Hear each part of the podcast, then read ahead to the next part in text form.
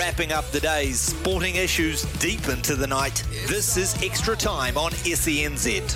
I'm gonna call it now. Hey, there was burning in the new hot nights. The weekend.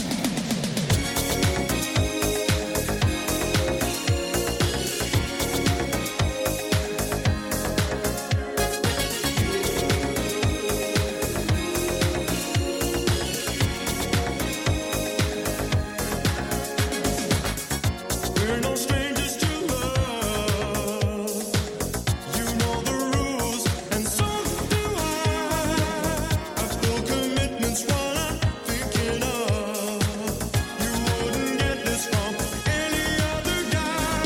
I just wanna tell you how I'm feeling. Gotta make you understand. Never gonna give you up.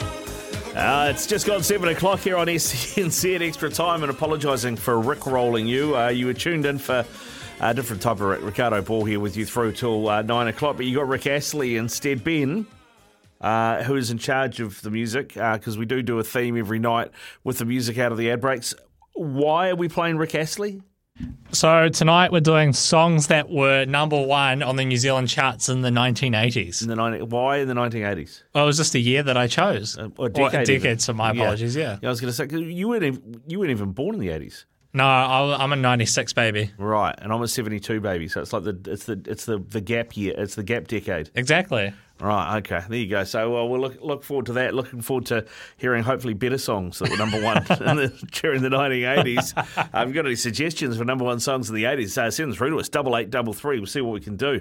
8833 is that text line. Coming up on the show tonight, we are going to be talking with Gordon Glenn Watson after 8 o'clock. He is part of the Auckland City camp. They're getting ready for the Club World Cup. Tomorrow they play Barcelona B in Spain. They've just had a couple of games over there against another Spanish side and against the Korean champions in the warm-up for the Club World Cup, which is held in Morocco starting the 1st of Feb. So Gordon's going to join us after 8 o'clock. Also after 8 o'clock, the man they call the hairy javelin. Yes, that's right, Grant Elliott, because the third and final ODI between New Zealand and India is on tonight out of Indore.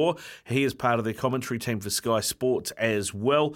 So we are going to catch up with Grant before the game gets underway. Be interesting to see what his take is on how this New Zealand team has performed in India, particularly that top five. We'll ask him about that and a bit more as well. We're also going to talk to Brett Angel, who's a former Everton striker and a football coach who lives here now in New Zealand. Frank Lampard, of course, the Everton boss, was sacked today officially, and where to now for Everton as they sit second to bottom in the English Premier League. The last time Everton were relegated, Ben, it's even longer than I've been alive, 1951. It's the last time Everton weren't in the top division in England. Well, that's a very long time, and probably not a very good time as well to get relegated at the moment, considering there's all this talk about new stadiums and... Well, yeah, they're in the middle of building a new stadium, Everton, at the moment. Yeah, it's not going to be a good look. No, it's not going to be a great look at all, so they need to do whatever they can. Where they go next is going to be interesting. We'll get Brett Angel's take on that. But one of the big things that's been in the news the last day or so has been about the new tackle laws, or looking at the tackle laws, and talking about making the tackles lower, right? So you're having to basically tackle, was it below the ribs basically, isn't it? It's kind of got to be around the waist. World Rugby are talking about making that a rule, and as it happens, the Six Nations teams were all doing their press today and announcing their squads. And so we had a few of the big hitters in international rugby have their say on this, including Owen Farrell and Steve Borthwick. And I mean... I tell you what, if there's a bloke that does need to sort of tackling out, it is Owen Farrell. Here's what they had to say about it. I think what it does do is you look at what you could do better from the situations that's put you in it in the first place, and I've obviously had time to step back and have a look at that and learn from that, and I think in terms of where the game's going and trying to make the game safer and making sure that it's played in the correct way and a good example for everybody. I think the games and the RFU are trying to make sure that it's going in the right direction, and we as a team, as an England team, want to make sure that we're at the forefront of that. We want to make sure that we're preparing in a way that we can play as hard as we possibly can, and make sure it's as fair and as safe as we possibly can as well. And obviously, I want to play a big part in that.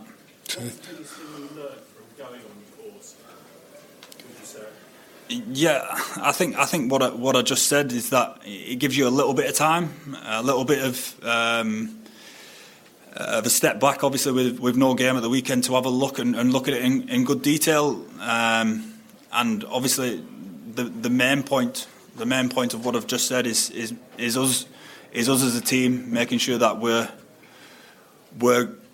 at the forefront of it, and we're making sure that we're trying to play the game as hard and as safe and as fair as we can do.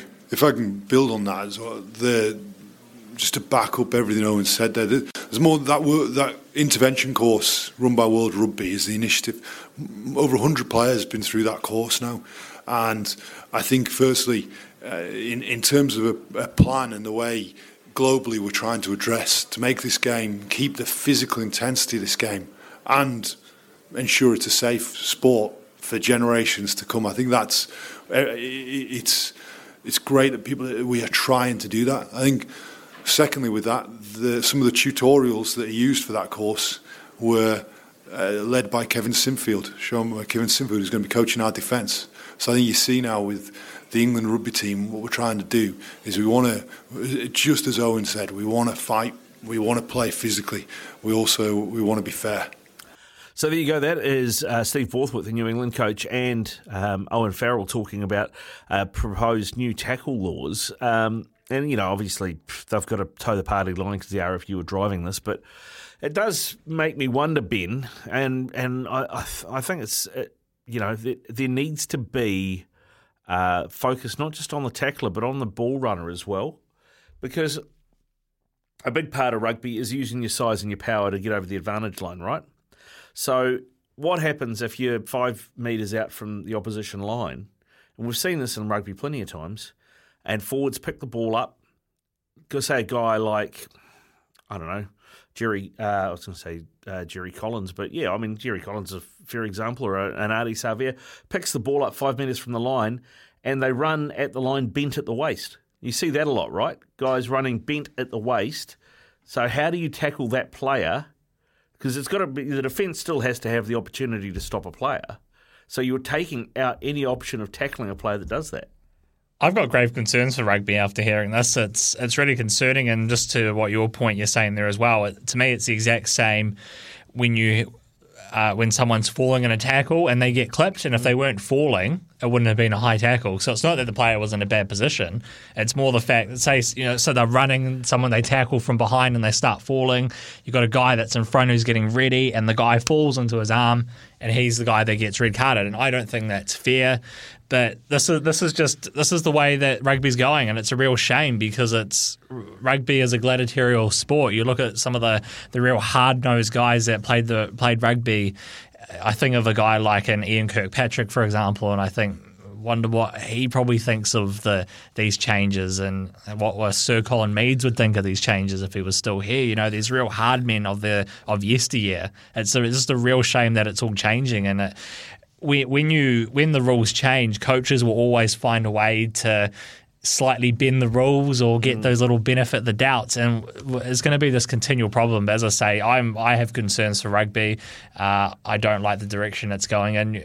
Might as well just play tag, to be honest. Yeah, well, it feels a bit like that. I'm keen to hear from you. 0800 150 811, 0800 150 811, or 8833 is the text line. Let us know your thoughts on this and what you're concerned about when it comes to maybe these tackle rules, or are you not concerned? Do you think it's a good idea? I mean, I get player safety, right? And I know Ben's mentioned some pretty old school All Blacks there. The game has changed a lot since then, and it's changed a lot in the last 20 years, right? But there has to be a certain amount, I think, of accountability from the ball runner as well, and what they're doing. And there has to be. I think there are too many people making the laws, and referees come into this as well, who have never really played the game. So, you know, I've had this discussion online with people before who are referees, rugby referees, or have more, I guess you would say, more of a take on the laws of the game, maybe more involved as administrators and things. And, you know, it ends up coming down to they're like, Oh, yeah, but it's up to the tackler. But it's like you say, you know, it's. I mean, what happens if I drop my level? Or what happens if somebody goes around my legs and I fall into a tackle? That's not the tackler's fault, right? And there has to be a certain amount of common sense used around that. Well, to me, it's kind of a bit like how they've now changed the red card rule to be the whole 20 minutes. I don't like it personally, but it's kind of about, I can kind of see that if a team gets disadvantaged by something that practically wasn't the person's fault, like they fell into it. And of course, you know, there are concerns with concussions, head issues and all that. I totally get that. But rugby is in trouble enough as it is at the moment. Yeah. And limiting where you can tackle. It's essentially, I remember a few years ago there was a law how you could only tackle, they were going to trial something on, they specified the nipple, the nipple length. So if you're going off that and the waist, that's a very small target zone for you to hit. Yeah. It's very, very small. And you think about shorter players. Yeah. I mean, you think of Brodie Retallick tackling Aaron Smith. Exactly, and you think that is giving the shorter man a massive advantage. So we're taking all these bigger men out of the game, and that's why I'm saying you might as well just play tag because it's just going to be a bunch of 5-footers running around the field. Yeah. So now, as much as Owen Farrell and Steve Borthwick were towing the party line, it was a little different when the Irish were asked about this. Owen's dad, Andy, and Johnny Sexton. Yeah, look, I don't agree with it. There's no point in sitting on the fence, really, is there? I just think that you've got tall people that play the game. It should be their decision to how they tackle. Of course, we need to get the headshots out of the game. But I think the tackles that we really need to take out of the game are the reckless, out of control, sprinting out of the line, tucking arms, all these type ones. You know, hitting someone there, I don't think is a... It should be an option, and it's not like you can't get concussed chopping someone's knees. You know, I see a hell of a lot of concussions, people getting their head on the wrong side and a knee to the temple or a hip even to the side of the head. So strongly disagree. I think it's super important that what has to come with that is the correct coaching, the correct way, the correct technique, because of the reasons that Johnny just said. You know. If you're just saying to a kid that you need to tackle lower, then you become even more vulnerable, in my opinion. You know, if you're just sitting there with your arms in front, you know, trying to wrap and with your head down, etc., you know, you're a sitting duck waiting to happen. So, the coaching and the technique of how it's applied to tackling below the waist is absolutely crucial. Otherwise, we're going to have a serious problem. Yeah, I think we'll have a serious problem, and I fail to see how this is going to float. It's also going to change the game a lot if they bring this in, because if you can only tackle there, you can't stop the offload, right? So the knock-on of that will be interesting, actually, to see how that develops. I think there's a very good chance that it might actually... the knock-on effect will be a one that's not a conscious effect from rugby, from the powers that be. But if you can't wrap the ball, right, so there's more offloading, there's going to be less players in the tackle, which means there's going to be more players on their feet. So that might change the way the breakdown looks a lot too. Well, quite a lot of the time as well, when you watch, players don't really commit to the breakdown anymore like they used to. The guy will make the tackle and he'll roll away, and sometimes you literally just have the guy who got tackled lying on the ground and everyone's just right up on the line ready to defend again because they know that it's very hard to get those turnovers. I think in the international game you probably see that contest a bit more, but in Super Rugby where they play that quite fast style, the guys just don't really commit as much anymore as they used to. No, and so you're exactly right, because I remember, you know, watching All Blacks games when I was younger, and you'd see, you know, a ruck would be potentially, you know, 12, 14 people on the floor. Now, sometimes it's like 4, 5. If maybe. You're lucky. Yeah, if you're lucky, you know, and as you say, you've got players fanning out and guys sort of more to just on the fringes on their feet. So that could be a potential... maybe a positive knock-on effect. Well, you kind of get that one guy as well who's almost protecting the guy that's tackled on the ground to try to protect the ball, but then that's when you see those neck rolls or you see those, what they were saying with about the hip drops and the breakdown. That's where you start seeing those. Yeah, exactly. So this lowering the tackle, while it's deemed to be about protecting players' health, head health, for example, might actually have knock-ons into other parts of the game.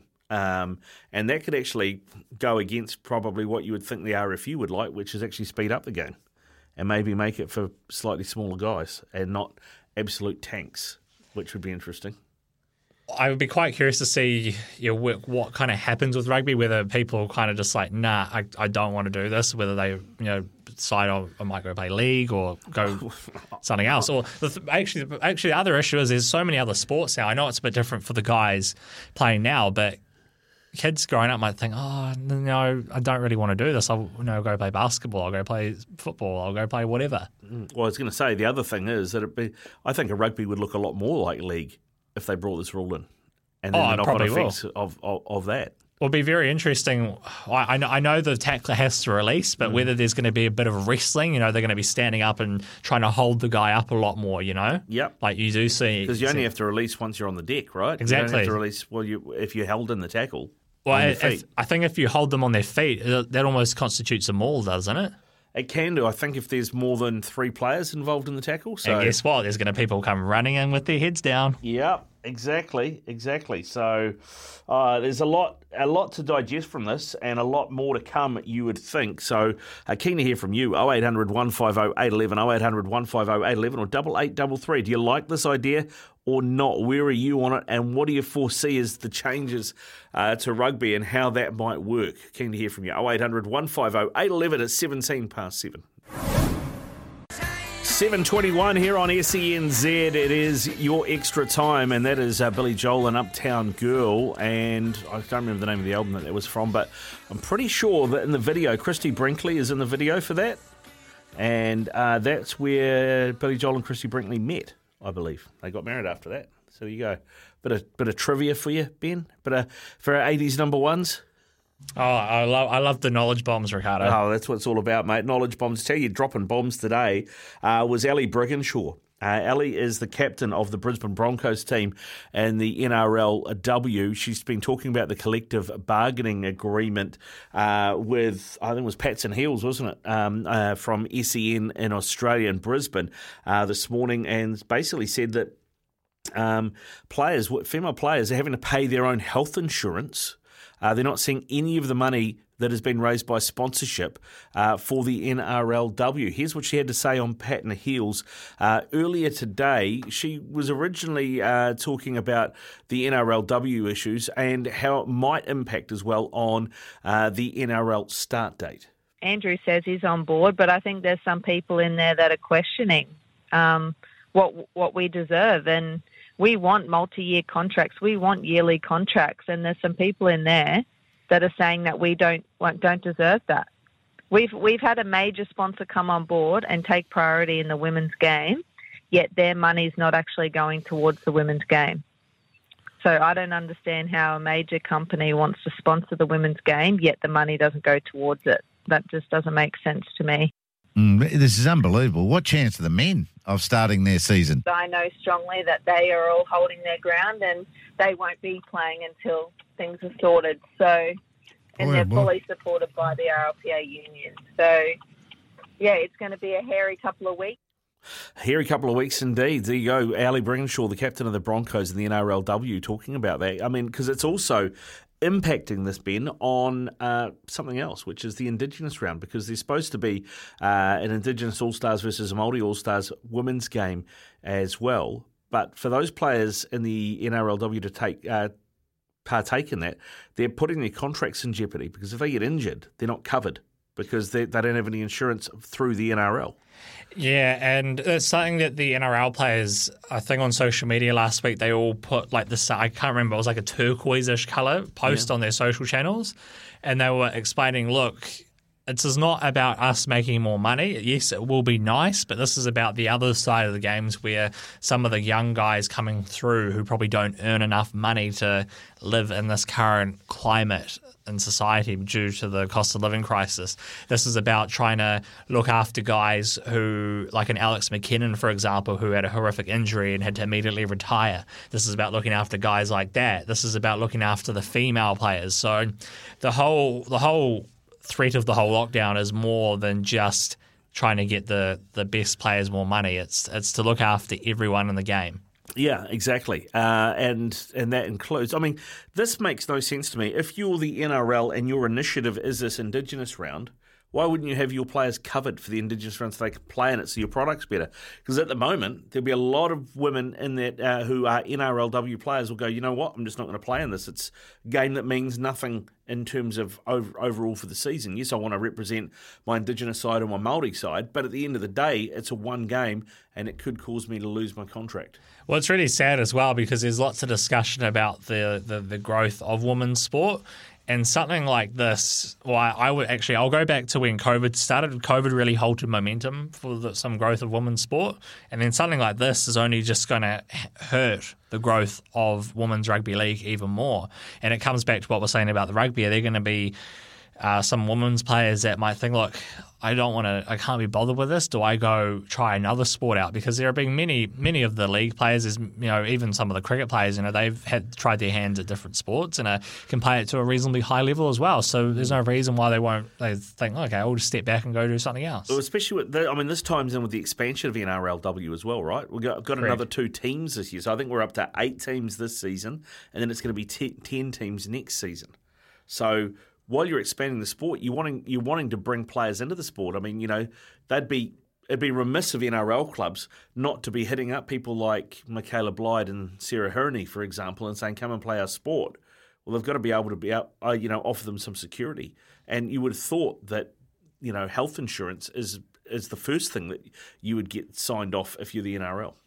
Yeah, it's just really sad that the game is in this position, especially so close to the start of the season. I didn't realise it was March 2nd. I thought it was, maybe the second week in March, but it's really soon. And as every day goes by, the more fear you have of it not actually starting on time and there being a lockout like we have seen in American sports before. I remember the NBA about 10 years ago started on Boxing Day, I think it was, because of the lockout, and this would be unprecedented in this part of the world. Yeah, it would be. I know that already some of the men's teams have refused to do any press for NRL.com or any photo shoots, anything for the official NRL websites until the CBA sorted, collective bargaining agreement. So we will see. There is certainly more pressure coming on the NRL over in Australia, but they've been talking about this for a year now and they still haven't been able to make an agreement yet. This is just something else that has added to it. Now, Brett Angel is going to come on shortly. We're going to talk about Frank Lampard, the former England and Chelsea midfielder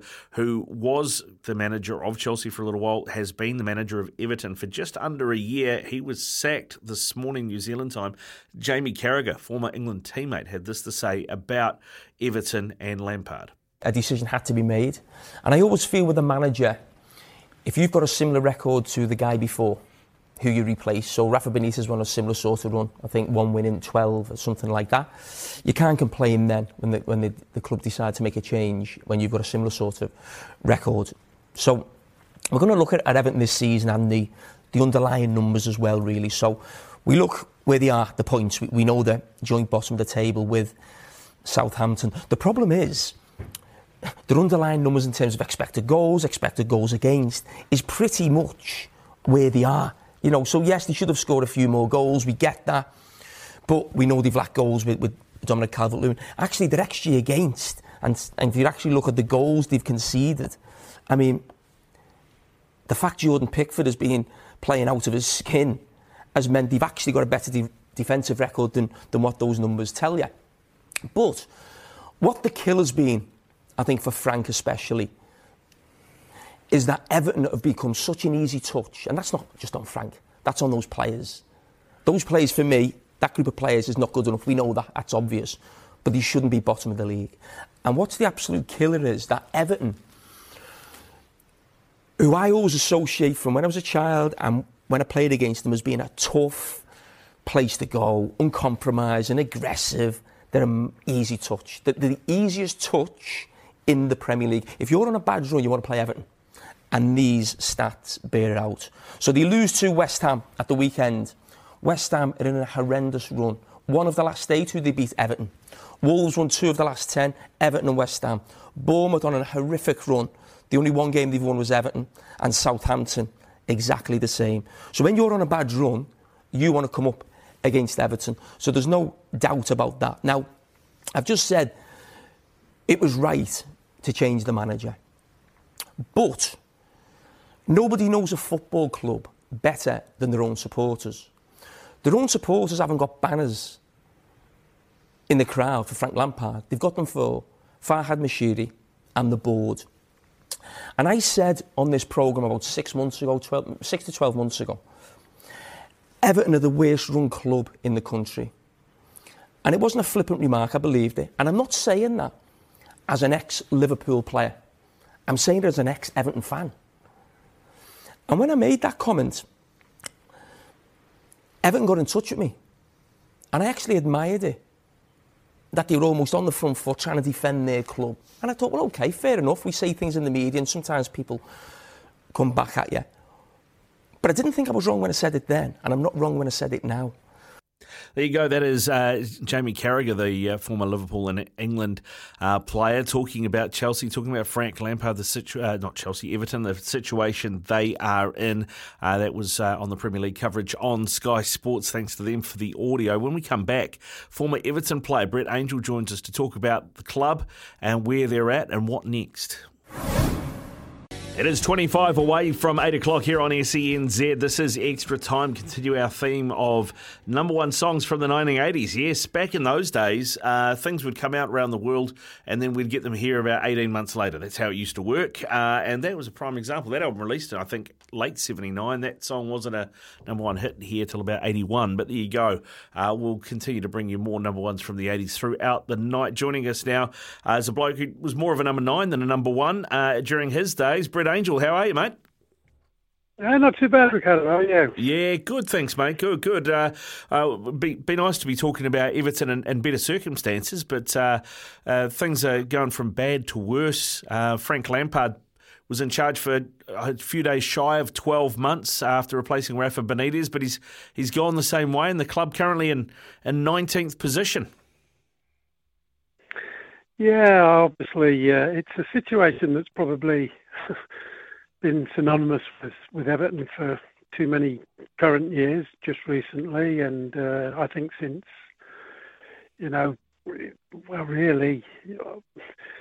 it's been very difficult for them. It keeps looking as though they're turning the corner, but realistically, for the last sort of 2-3 seasons, they've been fighting relegation, and that's what they're doing again this season, probably from a worse position than they've ever been.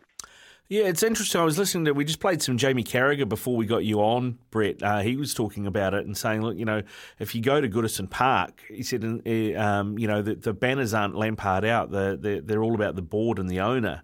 But I guess the board and the owner are always going to try and cover their backsides by blaming someone else first.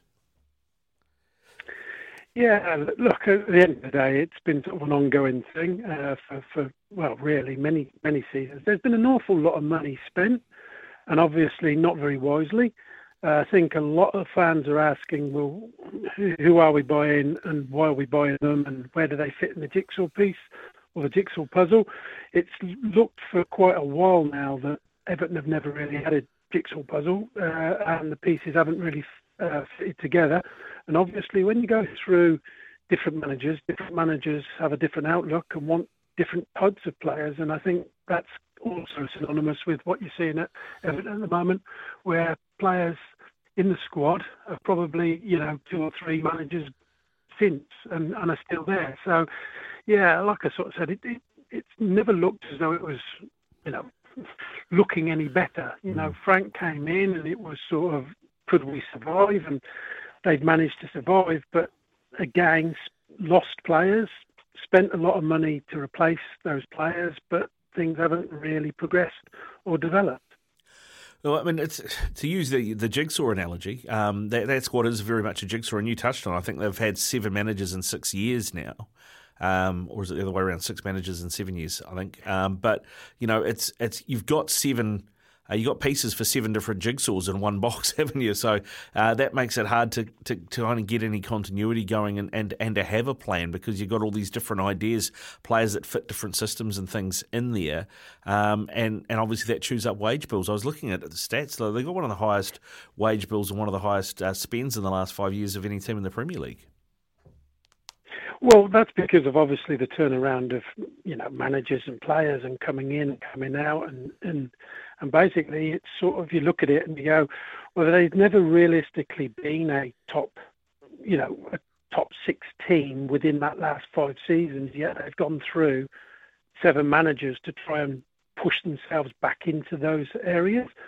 And like I say, you look at it and you go, well, from the outside, whatever's been started, it's not working. And you've had different directors of football or whatever the name is now, as well as different managers, but the end outcome has always been the same. They're a struggling group that, if you look at them on paper, aren't that realistically strong. They're not a top six team on paper with quality in depth. Yes, they've got a couple of individuals that I'm sure that other teams in the Premier League would probably be looking at come summer if they happen to, fall short and be relegated. But in reality, there's not an abundance of players where I think they're going to go first and foremost to Everton to reap the rewards of what's been done previously. Calvin Lewin has a sort of struggled a little bit over the last sort of two seasons, more so through injuries and everything else, but him and Pickford would probably be the main pickings of higher clubs that may then look to bolster their squads. Yeah, it'll be interesting to see where they go next. We'll talk about that in a minute. I did want to ask you, as I mentioned, the owner, the board have got to be culpable for some of the decisions they made in terms of who those managers are. Frank Lampard, I wasn't convinced it was a good appointment when he was appointed, because I looked at him. People say, oh, well, he got Derby to the playoffs, but he actually, had the access because of his Chelsea connections to people like Mason Mount and Reece James, and had them on loan at Derby, and they still only finished sixth in the league, which was the same place they'd finished the year before without him, with a better squad. So never really been convinced that he's, a manager at that level. What was your take when they gave him the job? I think, obviously, from his playing background, I think that's given him a little bit more influence, or people have been influenced a little bit more around that. I think, obviously, he had a situation after leaving Derby that you could say landed a very, very big job, or one of the biggest jobs, in the country, having gone back to Chelsea and started to develop there. Again, things looked a lot better, but I think that was more so in expectation. They knew there wasn't money. They knew that they had to play kids. He went through that process, played them, and overall they did well until the point as they, again, there was no real sort of development moving forward, and then Abramovich decided to dispense with his services. I think Frank at this moment in time is at that position. The next one is crucial, because if it goes the same way as the previous ones, I think his time as a manager, as a top, a top flight manager, is going to be fairly numbered. Because obviously that's two positions now where he's deemed as not to have had too much success at the Premier League level, and it just would depend. I'm not so sure that he would like to go and manage now at Championship level, do what Carrick's done. I think where he was then doing that was in his starting point. I think he's moved past that. So it'll be interesting to see whether, if he does stay around the Premier League, or whether he goes to Europe and tries things, that way to reinvent himself. Yeah, it's interesting. I mean, he's got I think if you look at his record, his managerial record, a lot was made of Gary Neville as a failure when he went and worked in Spain with Valencia, and of course Steven Gerrard as well with Villa, but they actually have better win percentages as managers than Frank Lampard does, which is a little bit damning considering how much that was talked about previously. If you're Everton then, where do you think they go? There's been talk about Marcelo Bielsa, but I don't know, it feels like Does he have time to get the squad up to the level of fitness he requires? There's been talk about Thomas Frank, but would you leave Brentford if you were him to go to Everton? And Sean Dyche probably seems like the obvious candidate to me. What do you think? Yeah, and I suppose, again, there's not a lot. If those three come out yet, they are names. They've managed at Premier League level. They're consistent. I think Thomas Frank has obviously done a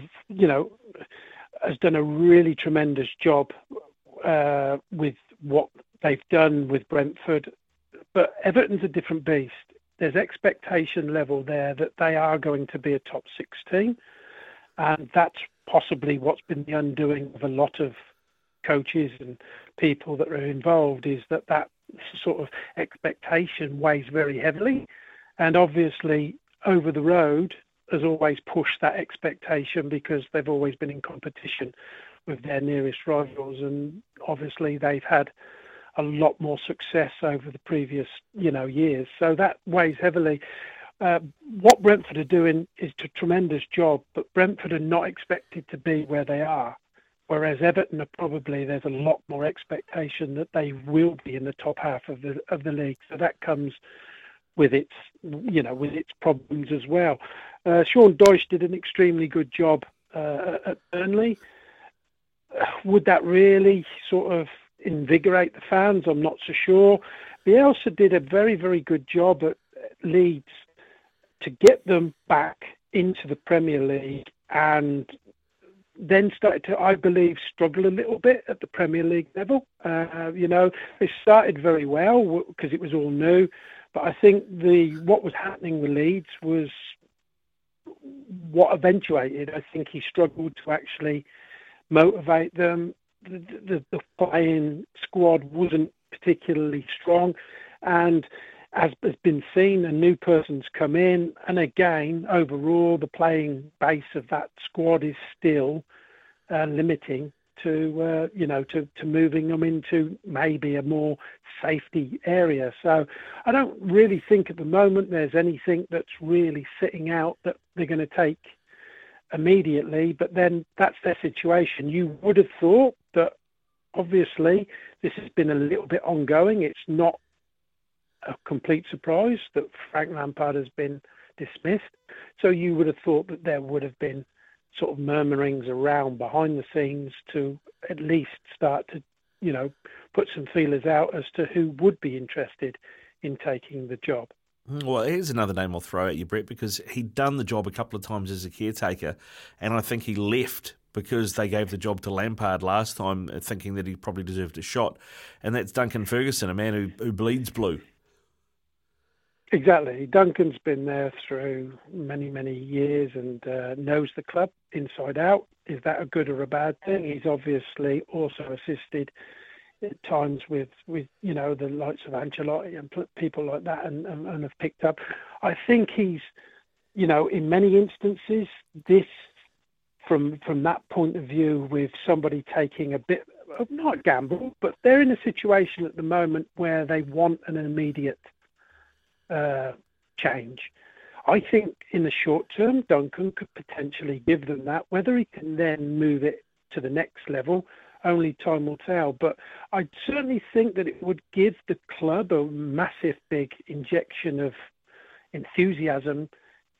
But then we could be in that same situation that maybe the likes of Bournemouth are experiencing at the moment. Gary O'Neill's come in, initially started very well until the job, or it could be like he does become a caretaker to see rather than, push the button immediately and then suddenly it's not working out. But I certainly think Duncan knows the club, knows everything, the ins and outs of it.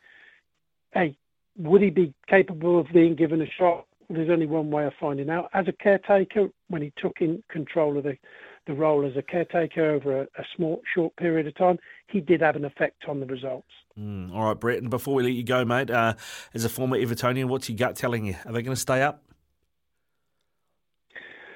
I very much hope so, but my feelings at the moment will be that they are where they are for a reason, and at the moment it's going to take a big swing of somebody very experienced to get them out of there, or somebody with the sort of capacity like and character of Duncan Ferguson to move them in the short term away from the lower reaches. Yeah, indeed. All right, Brett. Hey, listen, thanks very much for coming on a Tuesday night and joining us and giving us some of your expertise, mate. Much appreciated. Go well. No, always a pleasure. Thanks. Cheers. It is. Thank you. Brett Angel here with us. It is 11 away from 8 o'clock. Yeah, number ones from the 80s right through tonight here on Extra Time on SENZ. John Stevens with Jezebel. That one I had to ask Ben who it was because I don't think I've ever heard that song in my life, Ben. Well, the reason why it's actually in there because at the turn of the century. Wow, okay. Yeah. At the turn of the decade, it was the number one song. John Stevens actually had back-to-back number ones in the 1980s. So he had Jezebel. Yeah. And then Montego Bay. Montego Bay. I do remember that one. And didn't he go on and front, was it Noiseworks? No Lies, was that John Stevens? Yeah, I believe it was. I think it was, yeah. There you go. All right. Straining the old muscle memory there. Hey, interesting to see, you know, we've been talking about the Bulldogs, how they keep spending money. Yep. Looks like they're not spending money on a new fullback because they've got Hayes Perriman for free off Parramatta, and it looks like he is going to be their fullback for the season. Jake Averillo's been basically sidelined, and Hayes Perriman looks like he's going to be Cameron Serraldo's man for the Dogs in the number one jersey, another former Warrior. How do you reckon he'll go? I like it. Hayes Perriman's another guy I don't think the Warriors should have let go, but he's probably going to be like a CNK and come back in a few years' time and hopefully a bit more developed. Yeah, fingers crossed. After 8 o'clock, we head to Spain to catch up with Gordon Glenn Watson from the Auckland City crew as they get ready for the Club World Cup. We'll also catch up with the hairy jab, Grant Elliott, to preview the third ODI. This is SENZ Extra Time. Ricardo Ball with you through till 9 o'clock tonight, and then we head to the Australian Open and bring you live coverage of the tennis at the quarterfinal stage. We're, of course, playing number one hits from the 80s as we go through the evening out of the breaks. Gordon Glenn Watson joins us, a man who I imagine would have cut a fine rug in the 80s. Gordon, what would have been your go-to track on the dance floor? Go-to track in the 1980s. Goodness me, you put me on the spot. Probably something from Footloose, I guess. Great call. Kevin Bacon, 6 degrees of separation, never too far away from him. Oh, look at that. You've even got it now, Gordy. There you go, mate. There you go. How's Spain treating you?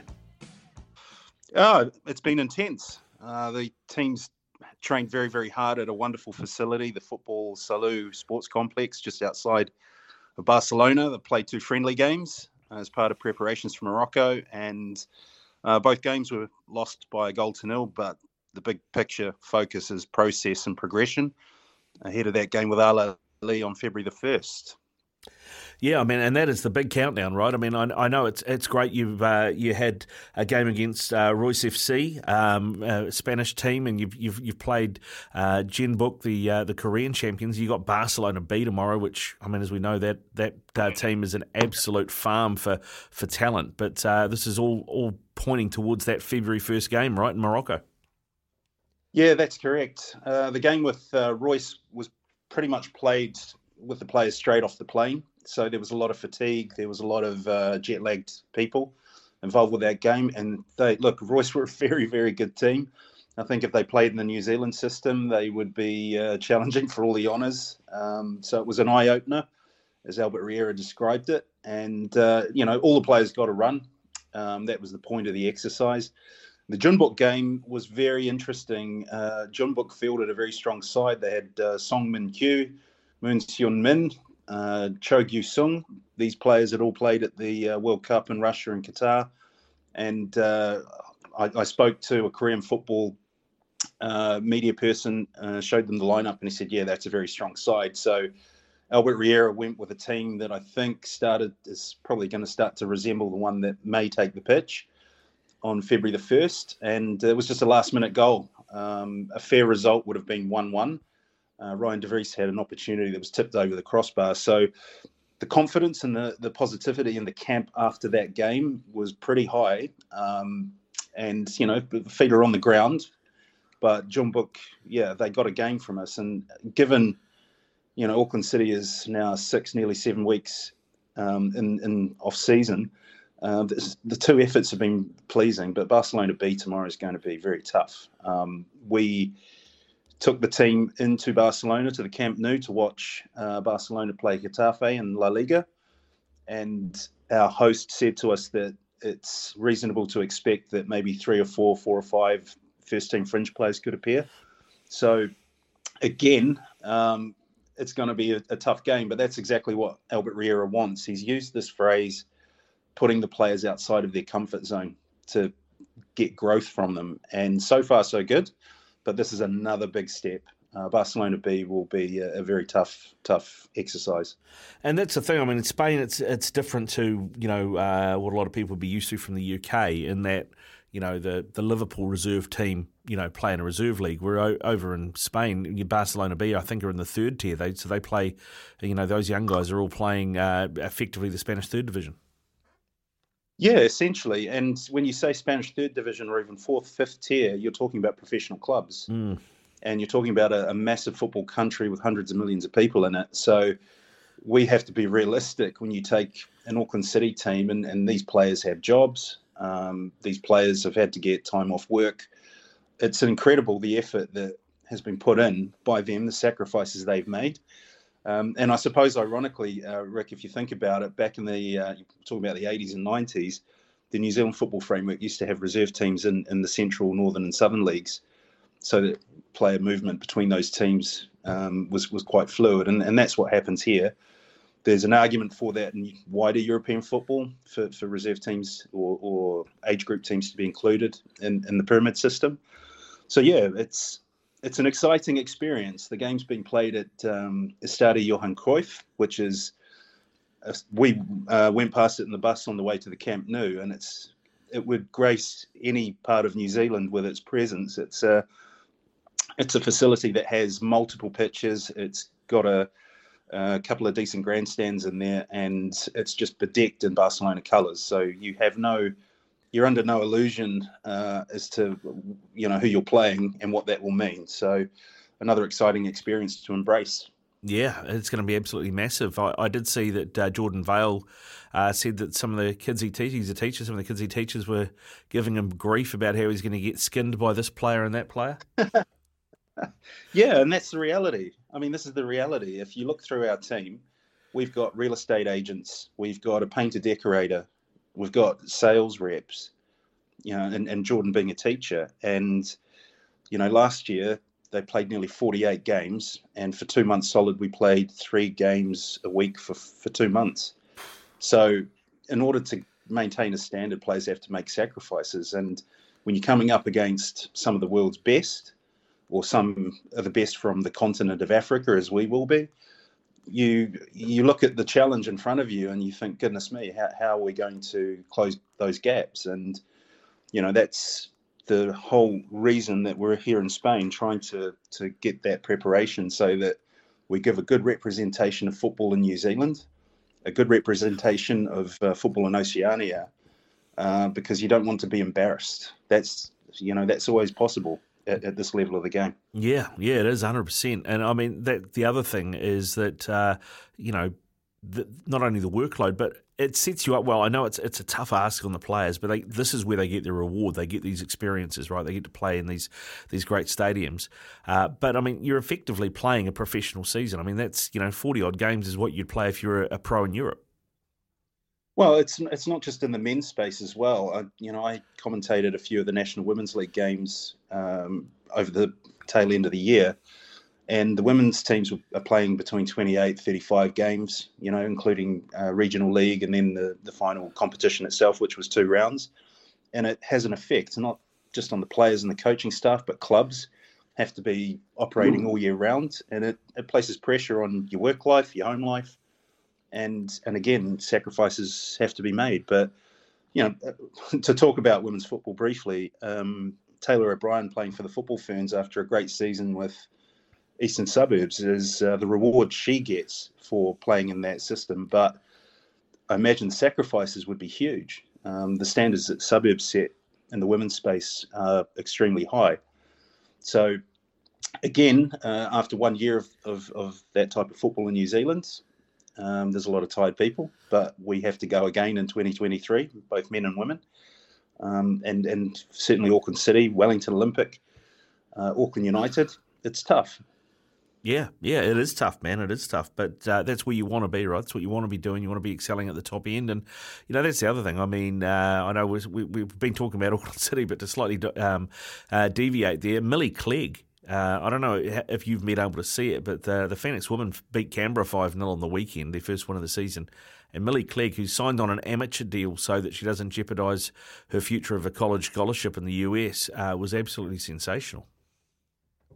Yeah, and this is the reward that the players are striving to obtain by, you know, putting in personal sacrifice, and our players are no different. Like I said, a lot of them are full-time employed, part-time students, part-time working. Some of them are here on, annual leave without pay. Some of the staff are here doing that. And why are we doing it? Because we're aspirational. We want to push ourselves. And I think from a player's point of view, you're only young once. You know, if you're 25, 26, 27, 28, or late teens, early 20s, you're still very young as a person, as a human being. And you get one shot at, being an athlete. You can't do it, or very rarely can you do it in your 30s. It takes a special, unique circumstance for that to happen. So people have criticised players for making those sacrifices or failing to understand the sacrifices involved and critiquing them. They don't really understand what drives and motivates young people to strive to be the best version of themselves in their chosen sport. And I think that's one of the frustrating things that I experienced, listening and hearing some of the things that was said and written about Auckland City and stuff, for example. So, we just stay focused on what we're doing. We're trying to enable the players to have a platform that they can perform in. And so far, so good. So far, so good indeed. Well, let's talk a little bit more about what awaits. How much do you know about your Egyptian opponents? How much tape have the boys watched? I know Albert will probably have been poring over it for weeks on end. Albert's watched everything. Every Al Ahly game from this season, he's watched it. The players had an opportunity to watch Al Ahly play Zamalek, which is a big Egyptian derby. Mm. Just 3 days ago. Al Ahly won that game 3-0. They're coached by a Swiss-German coach, Marcel Kohler, who had success with Basel. He won a Bundesliga 2 title earlier in his career, and he has experience of coaching the Austrian national team. So they're very strong with the ball, very aggressive. They start games at a phenomenal pace. First 10 minutes, you have to hang on. Without the ball, very defined defensive structure. In fact, they're probably more disciplined without the ball than they are with it. With the ball, they play a lot of high-risk football, and they do turn over possession a lot.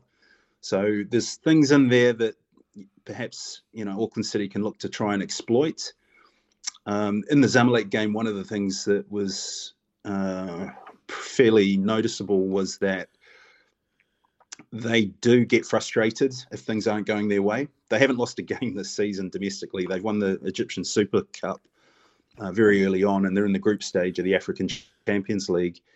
But in the Zamalek game, after an hour, it was 0-0, and you could start to see them getting at each other. Now, our experience at past FIFA Club World Cups playing African teams, this can be something to exploit.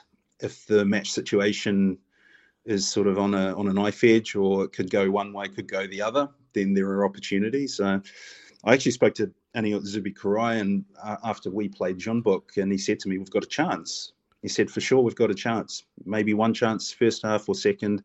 But he said there will be opportunities as long as we can stay solid, make it difficult to play through our lines, and then we see where it takes us.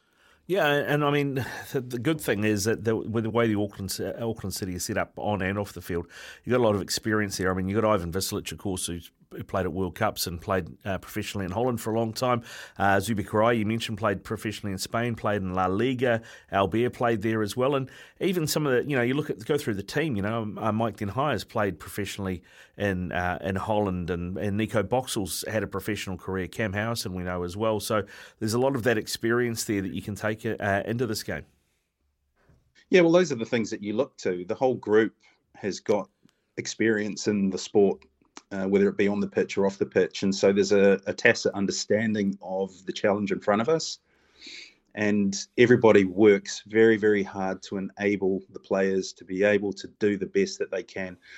And look, we have limitations. Like here at Football Salou, we're sharing the facilities with Grasshoppers Zurich, Zunbuk as well. There was a team that came in from the United States, Utah Celtic. And there are many, many other teams here as well. And the resources that they have are noticeably better than what we bring to the table. And so you just have to knuckle down and say, well, this is what we have. It's on a shoestring budget. And, you know, you can't complain about it. Everybody's relentlessly positive. You have to be. And so, you know, this is the reality. Like I said, there's players in our group who have jobs. I mean, Jordan Vale is a great example of a guy who starts his day at 7:30 in the morning, and then he has to train three times a week. He's not getting home till 8:30 in the evening. So the players are enjoying the fact that they don't have to worry about work. But, you know, this personal financial issues and life issues as well that crop up when you're away from home. It's a real underdog story, and one that we've been in many, many times in the past. So hopefully this experience bodes well. If we get past Al Ahly, Auckland City, Seattle Sound is up next, the MLS champions and CONCACAF champions as well. That is going to be a great tie if we can get that far. Well, it's one thing at one step at a time. I know that's a cliche, and I think we've put all of our effort into focusing on that one game and then seeing what happens. But yeah, I mean, I had a look at the Seattle Sounders squad, and it's just littered with players from all over the world, mainly the American continent, from the northern tip to the southern tip. They've had a fantastic season. They get big crowds. They've got finance. Look, if we'd maybe drawn a Major League Soccer side 10 years ago or 15 years ago, it might have been more homegrown. Yeah. And therefore you see styles that might be a bit similar and fit. We'll just have to wait and see what happens, you know, because I guess your next question beyond that is Real Madrid. And that is just fantasy land, quite surreal. In 2014, we were one kick of the ball away from playing them in the final. Can you imagine that? Like, saying that out loud even sounds ridiculous today. But that was what happened in Morocco 8 years ago. Yeah, I remember it well. I think, didn't Ivan Vislic win the bronze boot for the third best player at the tournament for that tournament? Yeah. I mean, there's that famous photo now. It's perhaps iconic within our football community, of Ivan standing on the podium with Cristiano Ronaldo and Sergio Ramos. I mean, it's... You know, Ivan at that time was, I think, 39 years old, and he had played almost every single minute of that competition. And, you know, these are the dreams that drive our players forward today, because our team is vastly different from the one that played in Morocco 8 years ago. I mean, I think if you look back to the starting 11, or the usual starting 11, we were either 7 Kiwis plus 4 foreign players, or 6 plus 5. That now has changed because of the regulations in the New Zealand domestic system now that mean you have to have under 20 players and mainly homegrown. So it will be a very New Zealand flavour to everything that we do, with, you know, a handful of the guys who were here in 2014, Ryan De Vries, Similiano Tade. But, I mean, these guys are Kiwis through and through now, because they've been in our country for over 10 years. I think Emmy's been in New Zealand football since 2007. So yeah, I mean, it's one step at a time, I think. Yeah, once. Yeah, indeed. I do remember actually. There was a photo as well of Iker Casillas, the Real Madrid and Spain goalkeeper at the time, asking Jacob Spoonley to swap shirts. If I remember that correctly, how that worked. Okay. That's what Spoons told me anyway. Yeah, that's the Spoonley narrative, eh? Yeah. Well, look, we all indulged in that part of it because it was so fantastical. I mean, I remember after the game with Cruz Azul, and we were in the post-match area. It was a doubleheader, and Real Madrid had just arrived to play San Lorenzo. And Luka Modric, who had played with Mario Bilin, Croatia under-20s, these two are just chatting away to each other as if it's like, hi, how are you? Hey, mate, you know, all this sort of very casual catching up with each other. And Luka Modric said to Mario, what are you doing after the game? And he said, well, we have to go home. And Luka Modric dropped this absolute beaut. And he said, well, why don't you get your private jet to divert to Madrid and we can all catch up together? And Mario just burst out laughing. He said, no, it doesn't work that way. It's a commercial flight. But, you know, like I had a selfie with Modric. I don't normally do that in those spaces, but it was just the right moment. And all the players did that. I remember there's a photo of Sam Burfoot, who's now playing his football with Birkenhead, having a selfie with Ronaldo. And they were very accommodating. It was... Ronaldo said to one of us, I think it might have been James Pritchett, I could be wrong, but he said to James, how did you guys manage to do that? We watch your games, and incredible achievement. I mean, what an endorsement. And yeah, I mean, James at that time was running his own sports coaching company, like he's self-employed. And Cristiano Ronaldo. But yeah, this is the surreal nature of the football world that we live and operate in. And it's changing rapidly. There's more New Zealanders playing professional football. And, you know, a lot of our players have had a taste of it for a couple of years, some of them, and then it hasn't worked out for whatever reason. They come home, they want to play in an environment that tries to replicate that level of the game as best we can. And, you know, it's not...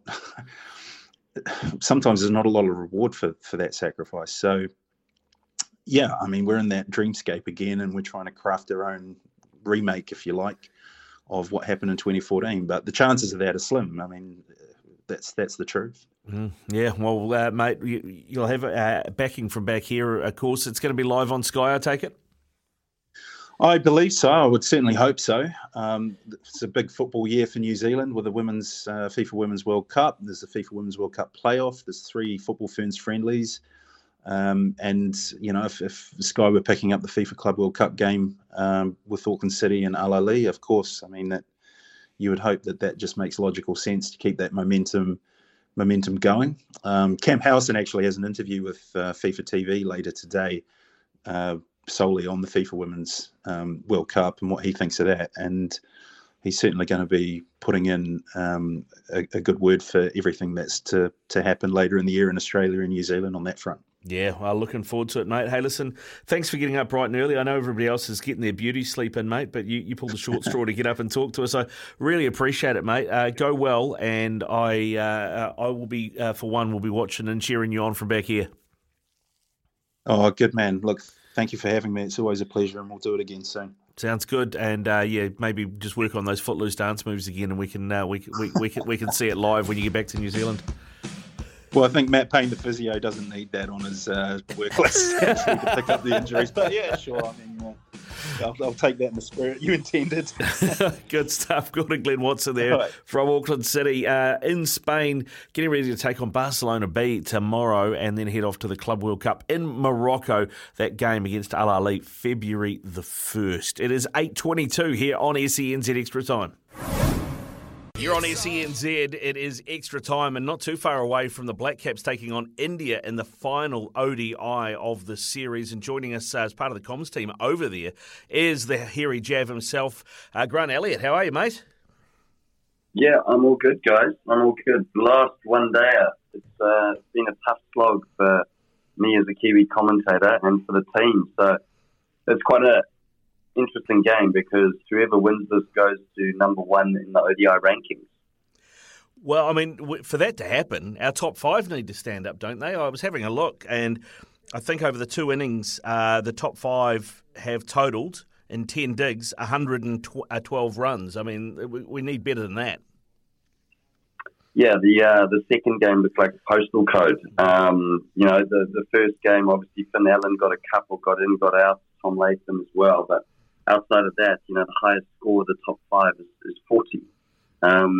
I feel like they've bowled really well, India. Like, they have bowled well, and they've had a little bit of assistance. They bowled straighter. They bowled, you know, probably a little bit shorter as well. But I don't think that we've been very proactive. I think the worrying thing for me is that out of all of those players, Finn Allen's the only one who's not a test player.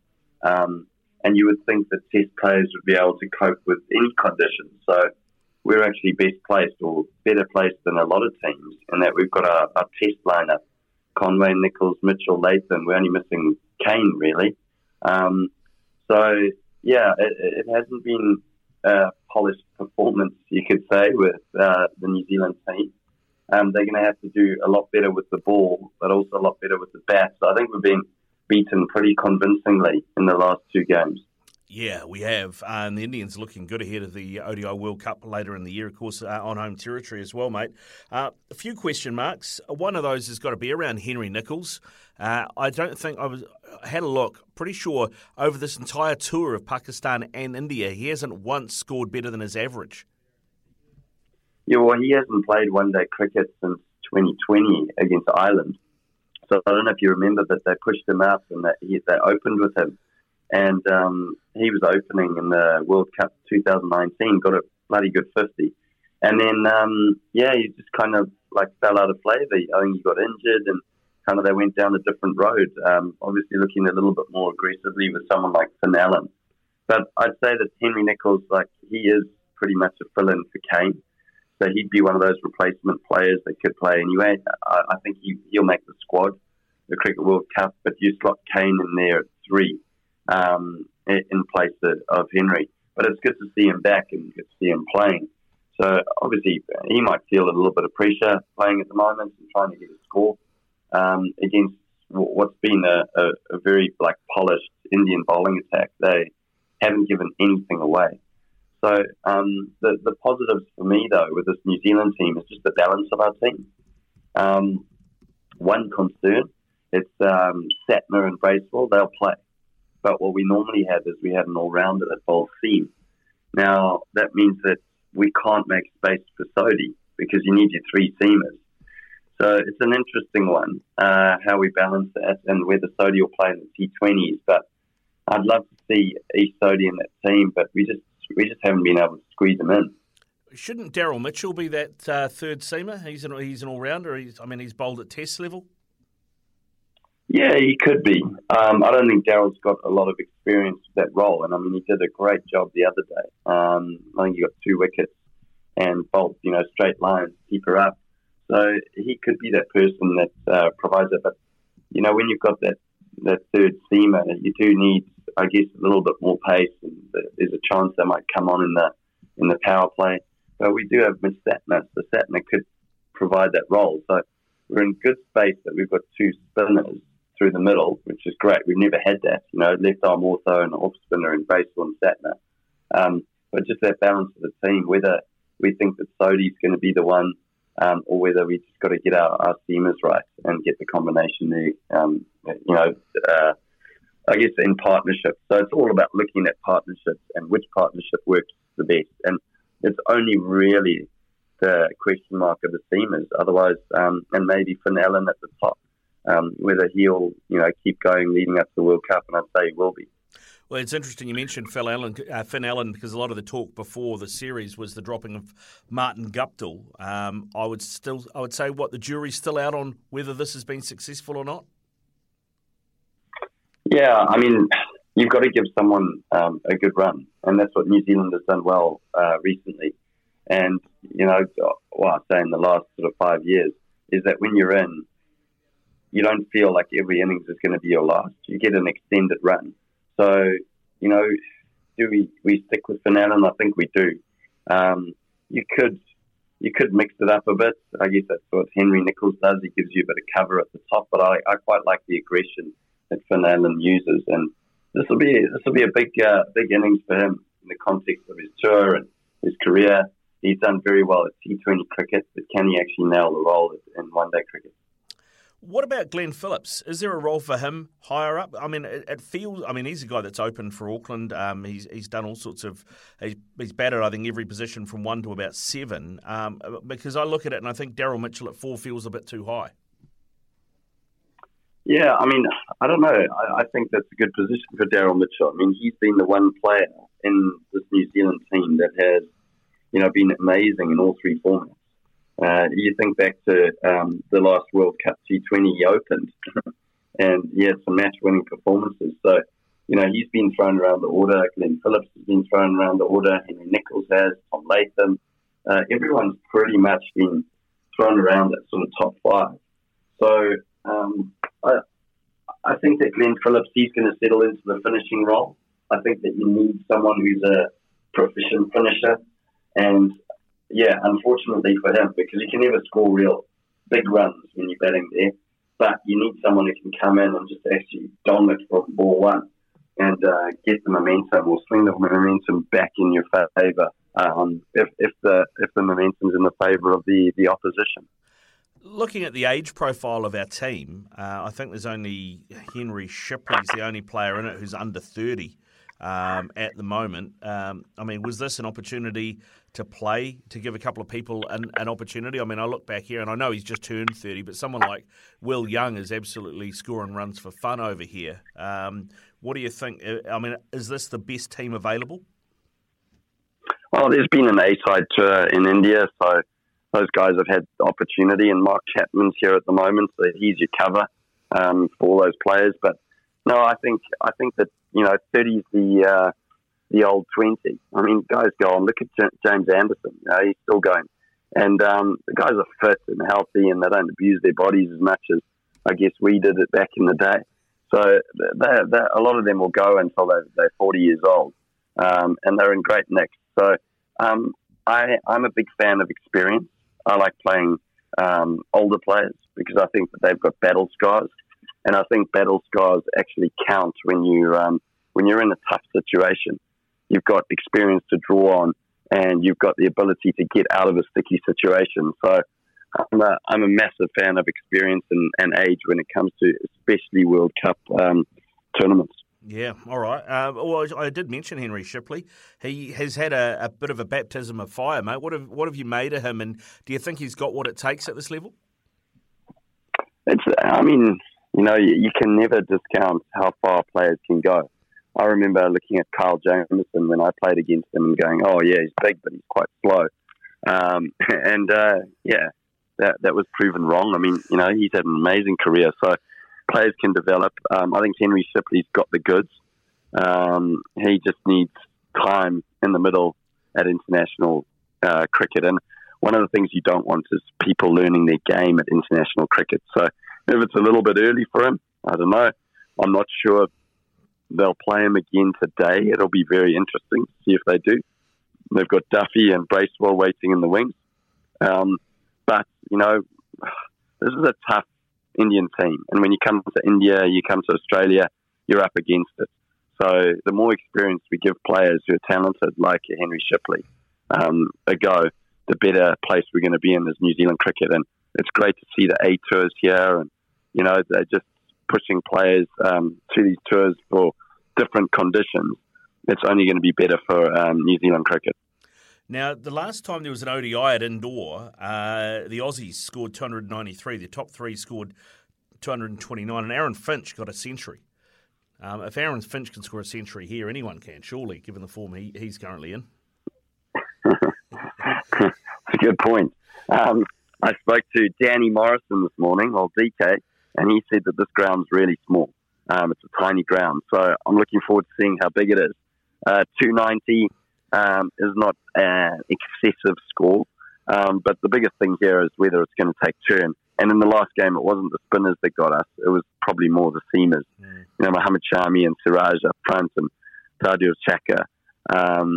You know, they've been amazingly, like, just a lot better line and length in their conditions. And we've never won a series in India. So, you know, you come here, it's like when opposition comes to New Zealand. they know they're going to be up against it because they're going to face conditions that they're not used to. And that's the beauty of cricket being played around the world, is those players that can adapt and, you know, play under the different conditions. And, you know, I remember back to my career, I didn't spend a lot of time in India. I wish I had. But, you know, you get over here and suddenly you have to face spin, and you have to be bloody good at facing spin. Otherwise, you know, back in the day, you probably lost your place because you got back home and they're like, oh, he can't play spin, so, yeah, we'll drop him. But it's pretty harsh conditions here, and you have to learn quickly. But we've got the sort of players. Henry Nichols plays spin well, Devon Conway plays spin well, Kane plays spin well, and Tommy Leighton plays spin well. So normally we didn't have that many players that could actually be like really proficient against spin. And that's going to be something that, you know, will really count in the Cricket World Cup coming up in India. Do you think there's an argument to open in ODIs with Tom Latham and maybe bat Conway at 4? No, I wouldn't do that. I think Conway's our man. I think he stays where he is. He's done well, and yeah, I think they're very similar players. So Conway's obviously finds himself at the top of the order. But, you know, Tom's done really well in the middle order. His numbers are exceptional. So I think we just keep him there. I think when a player's doing well in a position, you can't be hoodwinked into going, oh, well, we'll push him up the order. So I think once the player, and that's why Henry Nichols was always a surprising one for me. He was doing well at 5 and they pushed him up to open. And that's such a difficult skill to do. And, you know, he was happy to do it. I was chatting to him about it the other day. But different skills, new ball, power play. You know, you come in the middle, you come in the middle order, you're pushing the ball around for ones and twos, hitting the odd boundary, running quickly, good energy. It's such a different stage of the game. So I think that we've sort of settled into our top order. So you go Finn Allen, Devon Conway, Kane Williamson, Daryl Mitchell, Tom Latham, and then you've got probably Phillips, Satner, Bracewell. That's what it looks like to me.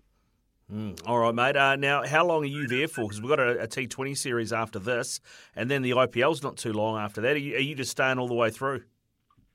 No. I hop on a plane tomorrow after the game, and I'll be back in the beautiful New Zealand. So it took me 40 hours door to door to get here on my way here. So hopefully it's not too long. Yeah, fingers crossed, mate. Fingers crossed. All right, well, go well. Have a great call tonight, mate. Look forward to hearing it. And we'll catch up with you when you're back, eh? Thanks, Ricardo. Thanks a lot, mate. Have a good show. Classic song. Great song. David Bowie, Let's Dance 1983. I'm trying to remember the name of the album now. It was a great record. Actually, on this album, you can't really tell from this song from where we are, but the two guitarists... Dirty Creatures and Super Creeps, I think, or something like that, the name of the album. But yeah, the two guitarists on the album were really different. He had Noel Rogers from Chic, who was kind of more of a disco kind of guy, disco R&B kind of guy playing, and he also had Stevie Ray Vaughan playing guitar on this, who was obviously a blues rock guy. So it was an interesting album, great album, one of Bowie's strongest. But there you go. That is our number one for the 80s. We're doing number one tracks from the 80s right throughout the show here tonight on Extra Time on SENZ. We're a quarter away from 9 o'clock. I can tell you, after talking to Grant Elliott on the cricket there, that the New Zealand team has been named, and they have made just the one change. At this stage, anyway, we don't know what the batting order looks like, but it's all the same players, if you like. The only difference is that Henry Shipley is out of the team and Jacob Duffy gets his opportunity. So an out-and-out pace bowler coming in for somebody who's an all-rounder, I guess you would say. Well, that's what he was picked as. So this is the New Zealand team. Finn Allen, Devon Conway, Henry Nichols at 3, Daryl Mitchell at 4, Tom Latham to captain and wicket keep, Glenn Phillips, Michael Bracewell, Mitchell Santner, Jacob Duffy, Blair Tickner, Lockie Ferguson, and New Zealand have won the toss and are going to bowl first. That is the news out of Indore, where this match is played. The Indians have made two changes. Their two best bowlers from last time basically are out of the team. So they've dropped Mohammad Shami and Siraj as well, and Umran Malik and Chahal have come in to the side. So they've just changed their bowlers out, their fast bowlers out for this one. But That game gets underway in about 15 minutes' time. We will, in 15 minutes' time, be heading to the Australian Open here on SENZ for coverage of the tennis, but the cricket will, of course, be on at the same time as well. New Zealand are $3.20 outsiders. India are $1.31 favourites in this one. What do you think?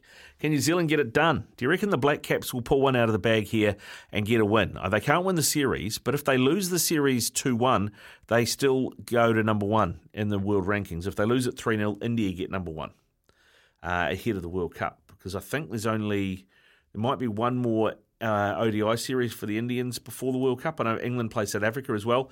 If England can sweep South Africa, they can go to number one, and then that'll be the rankings for the World Cup in October. So confusing. Yeah, but that's why it's important, right? That's why it's important. So this game does mean something. It's not a dead rubber. They need to win it to hold the number one status. Say the Black Caps, for argument's sake, go into the World Cup as number one. Mm-hmm. Does that mean that they will have that advantage of being the number one ranked side at the World Cup, so they might get the favourable draw? Yeah, okay. Yeah, basically. All right. Yeah. So, generally the way it works is, 1, 3, 5 and 7 will be in one group and 2, 4, 6 and 8 will be in the other or whatever. So, we'll have to see, plus a couple of qualifiers. But, yeah, it can't hurt to be number one in the world, right? No, it'd be nice to have a New Zealand men's team at number one. Exactly. Be great, wouldn't it? Be fantastic. It is 11 away from 9 o'clock here on SENZ. Let us know what you think. Can the Black Caps pull it off tonight starting at 9 o'clock? Will they manage to pull one back in the series against India? SENZ, this is Extra Time, and we've been playing number one hits from the 80s throughout the night. Good Times, Jimmy Barnes in Excess, a cover, of course, of an Easy Beat song. I think it was about 87, I think that came out.